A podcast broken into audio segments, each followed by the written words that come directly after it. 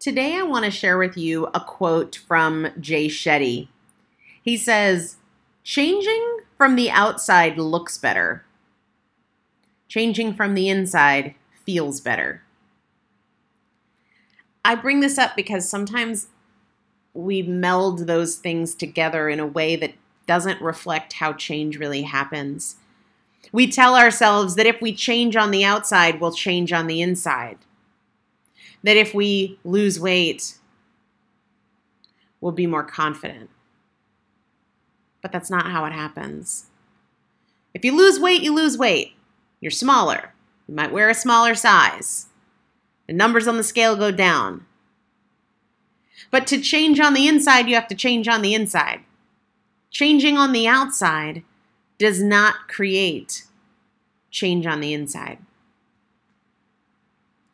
This is one of the tools of the identity journal and why we put so much emphasis onto that tool. Because you got to know what change you want on the inside.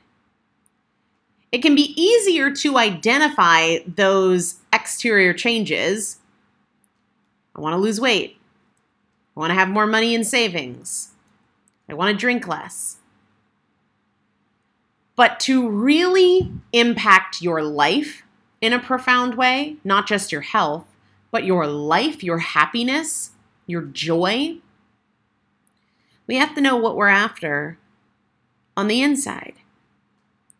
How do you want to feel that you don't feel now? What do you want more of in your life, in your relationships that you don't have now? And that pursuit must be separate.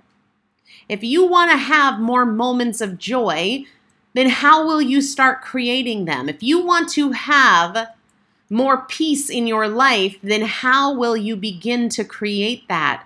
What is not peaceful and what can you do about it? Changing from the outside looks better. Changing from the inside feels better.